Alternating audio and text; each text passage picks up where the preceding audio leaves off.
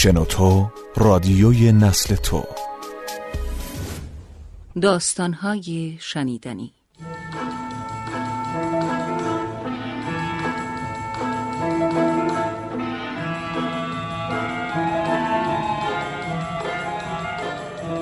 چرند و پرند. نوشته علی اکبر خدا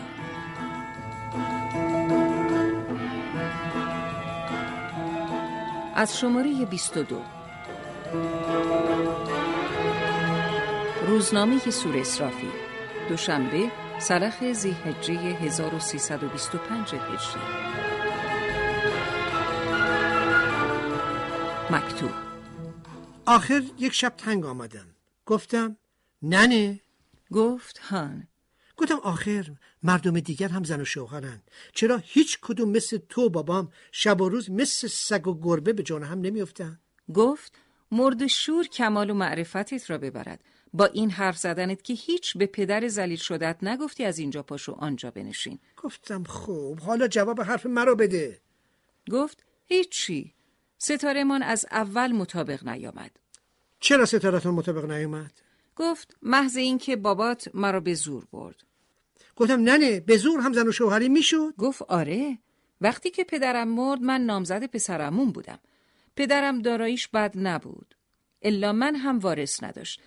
شریک الملکش هم می‌خواست مرا بی حق کند. من فرستادم پی همین نامرد از زن کمتر که آخوند محل و وکیل مدافعه بود که بیاد با شریک الملک بابام برود مرافعه. نمی‌دانم زلیل شده چطور از من وکالتنامه گرفت که بعد از یک هفته چسبید که من تو را برای خودم عقد کردم. هرچه من خودم را زدم، گریه کردم، به آسمان رفتم، زمین آمدم؟ گفت الا والله که تو زن منی. چی بگویم مادر؟ بعد از یک سال عرض و عرض کشی مرا به این آتش انداخت. الهی از آتش جهنم خلاصی نداشته باشد. الهی پیش پیغمبر روش سیاه بشود. الهی همیشه نان سواره باشد او پیاده. الهی روز خوش در عمرش نبیند. الهی که آن چشمهای مثل ازرق شامیش را میر قذب درارد اوقات تلف شده هم می‌تونن ارزشمند باشن. وقتی هزاران دقیقه شنیدنی سرگرم کننده همراه شماست. شنوتو دات کام. اینها را گفت و شروع کرد زار زار گریه کردن. من هم راست راستی از آن شب دلم به حال ننم سوخت. برای اینکه دخترموی من هم نامزد من بود. برای اینکه من هم میفهمیدم که عقد دخترمو و پسرمو را در آسمان بستند. برای اینکه من هم ملتفت بودم که جدا کردن نامزد از نامزد چه ظلم عظیمی است. من راستی راستی از آن شب دلم به حال ننم سوخت. از آن شب دیگر دلم با بابام صاف نشد. از آن شب دیگر هر وقت چشمم به چشم بابام افتاد ترسیدم. برای اینکه دیدم راستی راستی به قول ننم گفتنی چشماش مثل ازرق شامی است. نه تنها آن وقت از چشمای بابام ترسیدم بعدها هم از چشمای هرچه وکیل بود ترسیدم. بعدها از اسم هرچه وکیل هم بود ترسیدم. بله ترسیدم اما حالا مقصودم اینجا نبود. آنها که مردند و رفتند به دنیای حق ما ماندیم در این دنیای ناحق. خدا از سر تقصیر همشون بگذرد. مقصودم اینجا بود که اگر هیچ کس نداند تو یک نفر میدانی که من از قدیم از همه مشروطه تر بودم.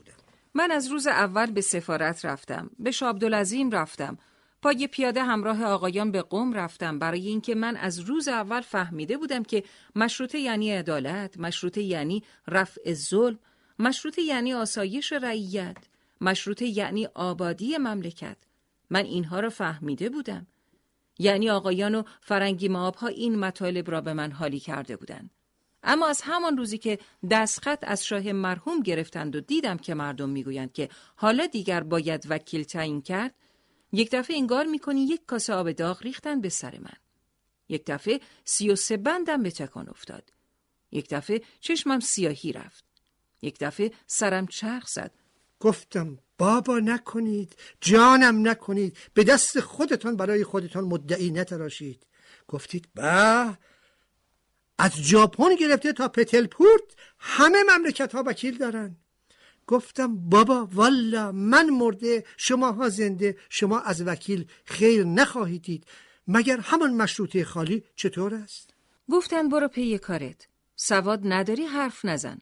مشروطه هم بیوکیل می‌شد دیدم راست می‌گوین گفتم بابا پس حالا که تعیین می‌کنید محض رضای خدا چشمانتان را وا کنید که به چاله نیفتید وکیل خوب انتخاب کنید. گفتن خیلی خوب. بله گفتن خیلی خوب. چشماشان را وا کردند. درست هم دقت کردند. اما در چه؟ در عزم بطن. کلفتی گردن بزرگی امامه بلندی ریش زیادی اسب و کالسکه. بیچاره ها خیال می‌کردند که گویا این وکلا را می‌خواهند بی مهر وعده به پلوخوری بفرستند که با این سپات قاپوچی از هیکل آنها حیا کند و مهر و رقعه دعوت مطالبه نکند باری حالا بعد از دو سال تازه سر حرف من افتادن حالا تازه می‌فهمند که هفتاد و چهار رأی مجلس علنی یک گرگ چهل ساله را از برلن دوباره کشیده و به جان ملت میاندازد. حالا تازه می‌فهمند که شست رأی چندین مجلس انجمن مخفی پدر و پشتیبان ملت را از پارلمان متنفر می نماید. حالا تازه می‌فهمند که مهر مجلس زینت زنجیر ساعت می شود. حالا تازه می‌فهمند که روی سندلی های هیئت رئیسه را پهنای شکم مفاخر و دوله رحیم خان چلپیانلو و معید العلماء و اسلام و دین پر می کند و چهار تا وکیل حسابی هم که داریم بیچاره ها از ناچاری چاچنگولی روی قالی روماتیسم می‌گیرند حالا تازه می‌فهمند که وکیل باشی ها هم مثل دخو خلوت رفته در عدم تشکیل قشون ملی قول سریح می‌دهند حالا تازه می‌فهمند که شعن مقنن از آنها بالاتر است که به قانون عمل کند و از این جهت نظامنامه داخلی مجلس از درجه اعتبار ساقط خواهد بود. حالا تازه می‌فهمند که وکلا از سه به غروب مانده مثل بچه مکتبی های مدرسه همت میباید مگس بگیرند و مثل 25 هزار نفر اعضای انجمن بنک هی چرت و پینکی بزنند تا جخت یک رو به غروب مانده تلفن صدا کند که آقای وکیل باشی امروز مهمان دارند و میفرمایند فردا زودتر حاضر شوید که ایران از دست رفت. اینها را مردم تازه می‌فهمند. اما من از قدیم میفهمیدم. برای اینکه من گریه های مادرم را دیده بودم. برای اینکه من می‌دانستم اسم وکیل حالا حالا خاصیت خودش را در ایران خواهد بخشید. برای اینکه من چشم های مثل ازرق شامی بابام هنوز یادم بود. اینها را من میفهمیدم و همه مردم حالا اینها را می‌فهمند. اما باز من الان پاره چیزها می‌فهمم که تنها اعضای آن انجمن شست نفری می‌فهمند. جواب از اداره اولا من ابدا با عقاید شما یک قدم همراه نیستم ثانیا امروز سوء ادب نسبت به وکلای مجلس خرق اجماع امت است برای اینکه هر چند موافق شریعت ما و مطابق قوانین هیچ جای دنیا هم نباشد اما امروز بقال های ایران هم می‌دانند که وکیل مقدس است. یعنی وقتی آدمیزاد وکیل شد مثل دوازده امام و چهارده معصوم پاک و بیگناه است. سالسان چطور می شود آدمیزاد مسلمان باشد سید باشد آخوند باشد حاجی باشد صاحب ریش و کوپال باشد از همه بدتر به قرآن هم قسم خورده باشد آن وقت مثلا به قول بابا گفتنی محض حسادت یا حرس یا نعوذ بالله محض قولی که به وکیل باشی در انجمن شست نفری داده پاش را توی یک کفش بکند که این دو نفر علمدار آزادی و پنج شش وکیل بیقرز را از مجلس بتاراند. نه من ابدا با خیالات شما همراه نیستم و هیچ بقال ایرانی هم با خیالات شما همراه نیست. چرا؟ برای اینکه من نمی‌توانم دین 120 نفر وکیل معصوم را گردن بگیرم. برای اینکه من نمی‌توانم گناه 120 نفر بنده های مؤمن مقدس امین و بیگناه خدا را بشورم. همان گناه های خودم را مرد باشم جواب بدهم. به هفتاد پشتم هم بس است.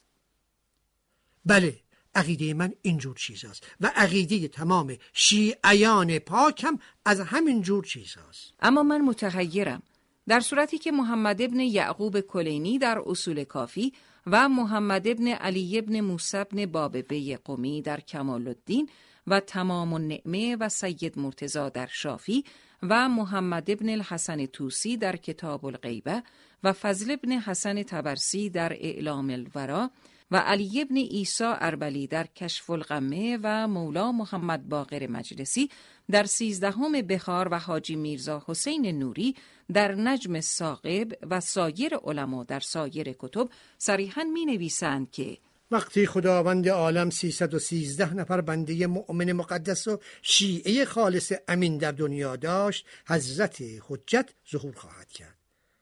پس چرا ما شیعیان خلص ما منتظرین ظهور فرج و ما گویندگان و عجل فرجنا و فرجهم زودتر سعی نمی کنیم که یکصد و نود و سه نفر هم دعانویس. اشرخان رمال و جزوه کش بر این 120 نفر وکیل حالیه که داریم بیفزاییم که به محض ورود به مجلس همه معصوم و بیگناه و امین بشوند و عدد اصحاب بدر که 313 نفر است کامل بشود که بلکه ما هم درک زمان سلطنت حق را بکنیم بلکه ما هم چشممان به جمال انور امام زمانمان روشن بشود. بلکه ما هم چهار روز معنی عدالت را گذشته از مطالعه در کتاب در خارج هم ببینیم. اما حالا که تازگی ها میشنوند یک فصل هم به قانون اساسی زیاد می شود که وکالت از روی قانون قرآن دو سهم به پسری برسد و یک سهم هم بنا به قاعده الضرورات تبییح المخدورات خرج مهمانی موکلین بشود. خدا کند که بشود. ما چه حرفی داریم؟ اما اضافه کردن آن 193 نفر هم از همون جنسی گفتم لازم است. دخو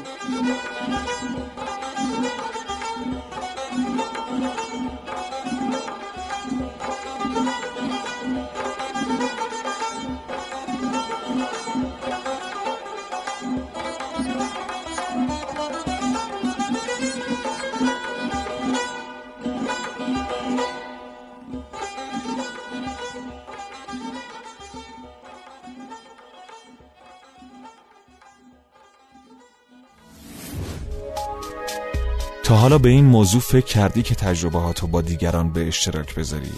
با استفاده از شنوتو صدای شما در سراسر دنیا شنیده میشه پس منتظر چی هستی؟